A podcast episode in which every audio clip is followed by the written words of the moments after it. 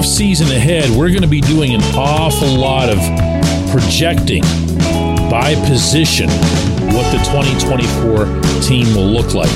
And we will fail in almost every instance. Good morning to you. Good Friday morning. I'm Dejan Kovacevic of DK Pittsburgh Sports, and this is Daily Shot of Pirates. It comes your way bright and early every weekday. If you're into football and or hockey, I also offer daily shots of the other two teams in town that I cover, the Steelers and the Penguins, and I hope you'll check those out as well.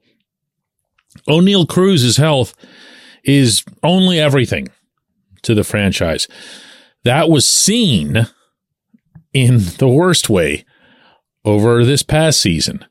Uh, maybe it was a case of out of sight, out of mind after about two or three months of no Oneil. And then it began to pop up again later in the year just because you wanted so badly to see him on the field again just for the visualization. And that didn't happen. And the setback scared people, understandably, that much more.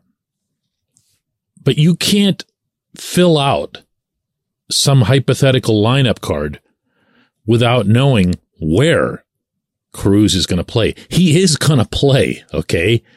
He was able to hit, run, uh, field, throw. He was able to do everything in a loose environment in that last series that I covered on the road in Philadelphia a few days ago.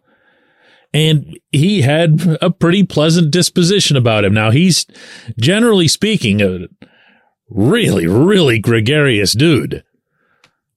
But I'd also seen some long faces from him over the course of the past five months. That wasn't the case out in Philly. After one of the games that the Pirates had, he was waiting on one of the couches, uh, just for, you know, guys to get dressed and head out to the bus. And I went up to him and teased him a little bit. I said, how many, how many did you put up in the upper deck there? And he goes, two. And he holds up those two long fingers and a gigantic smile. That's him. Okay. That's cool. He'll be back. He'll play. What we don't know and can't know is whether or not he can stay at shortstop. Now, obviously, the plan, and Cherington reaffirmed as much this week, is status quo. If you have a shortstop who's capable of hitting the way Cruz is capable of hitting, you don't mess with that unless you have to, unless you're forced to. And nobody's anywhere near that. However, however, what Cherington will talk about publicly and what he'll be required to plan for, to anticipate over these next few months is, is just a very different thing he has to come up with a contingency in case Cruz isn't ready. And if that happens, I got to tell you, the, the options here aren't great. They're not super attractive. If you're putting Liover Peguero out there as your everyday shortstop and you're moving Cruz somewhere else, who knows? Maybe he'd even DH or whatever, depending on how his ankle is if you're doing that, your entire lineup gets. I'm, I'm trying to say this respectfully here because Peguero's got some potential here. He's not nothing.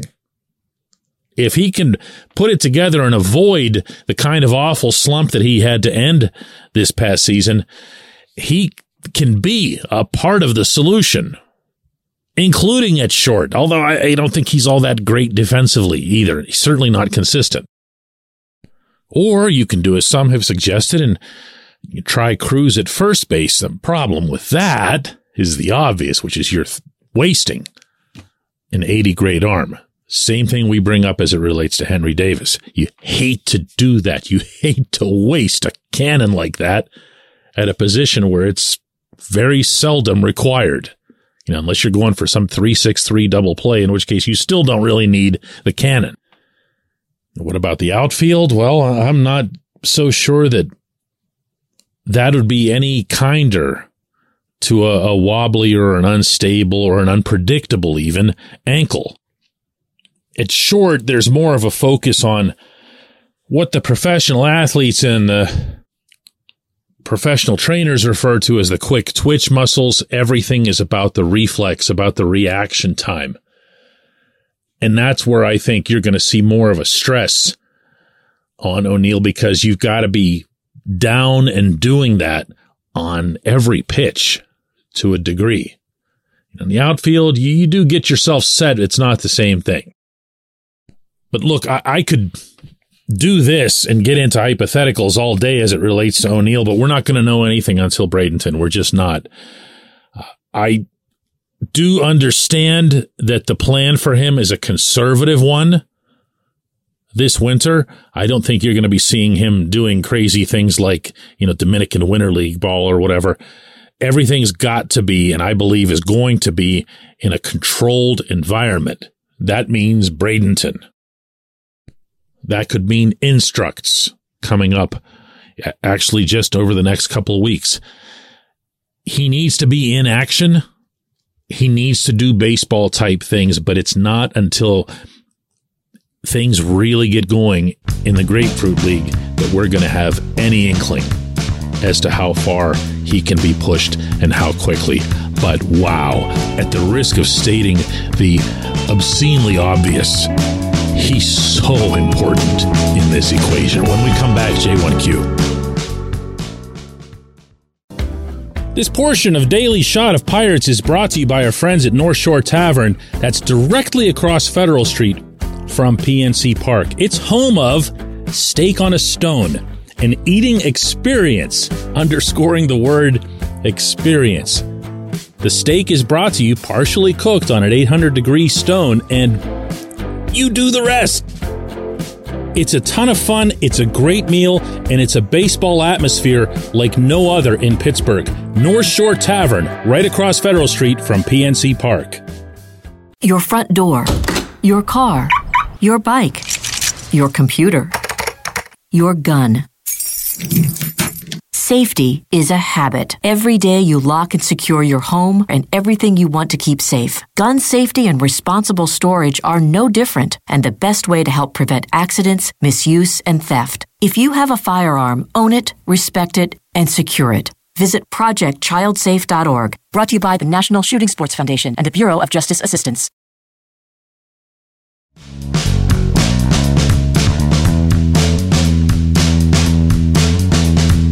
Today's J1Q comes from Mark, and he says, DK, my J1Q would be for you.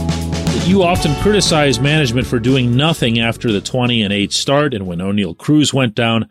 I have lots of issues with the Buckos leadership team, but I struggle with this one. What realistically would you have expected them to do? Very few teams are making meaningful trades in May.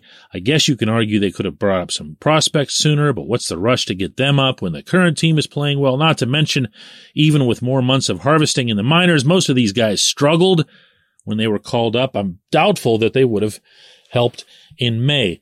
Mark, you make several strong rebuttals to my argument back in early May. And you do so on multiple levels. And I'm not going to argue with you about those. I'm not going to dispute your right to hold those opinions, is what I'm saying. All I'll do instead is restate my stance mathematically that if you're 12 games over 500 at any stage of the season, any stage, whether it's winning your first 12, you start out 12 and 0. The odds, the percentages are so very much in your favor of making the playoffs that that can't be summarily dismissed. And it was.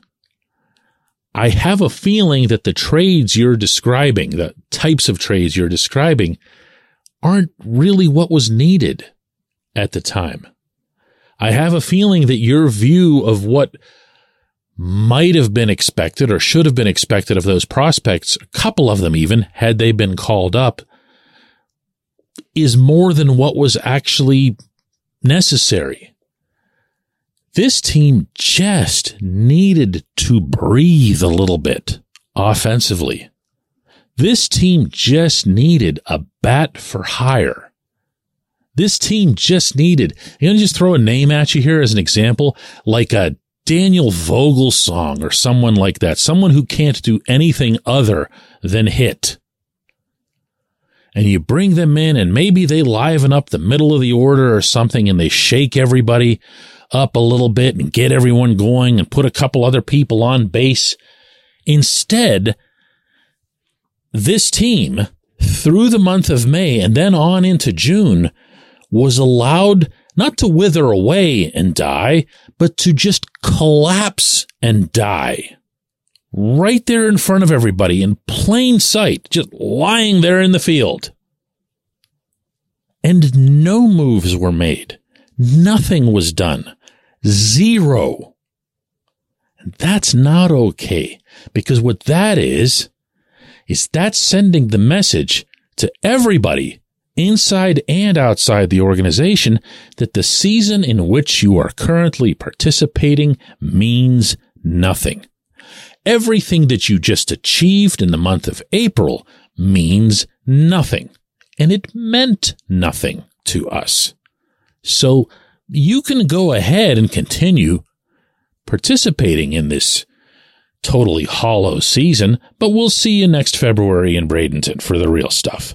That's what you're doing. That can't happen.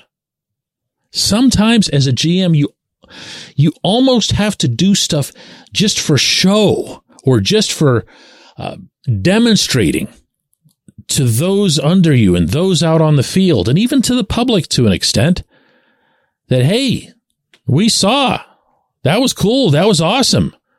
That was a nice little glimpse, maybe, of what we can become. We believe in this. We believe in you. You showed us that. We'll show you this. And you go and you get some Vogelbach or whatever. Now, does the Vogelbach person get you into the playoffs? Does that make you a, a contender? No. But some of these things do have to happen along the way. Cherington didn't even begin to address the broader public perception that they couldn't care less until the final week of the season when he made the statements that he did on his weekly radio show. I'm sorry, that's not okay. That's way too long, and that's also in a period where our city's attention span sure isn't on baseball. I appreciate the question. I appreciate everybody listening to Daily Shot of Pirates. Uh, today, all week long, all season long, I will remind you that even though the Pirates have gone away, heck, the entire NL Central has gone away from the playoffs. This show does not. This show will be here throughout. Let's do it again Monday.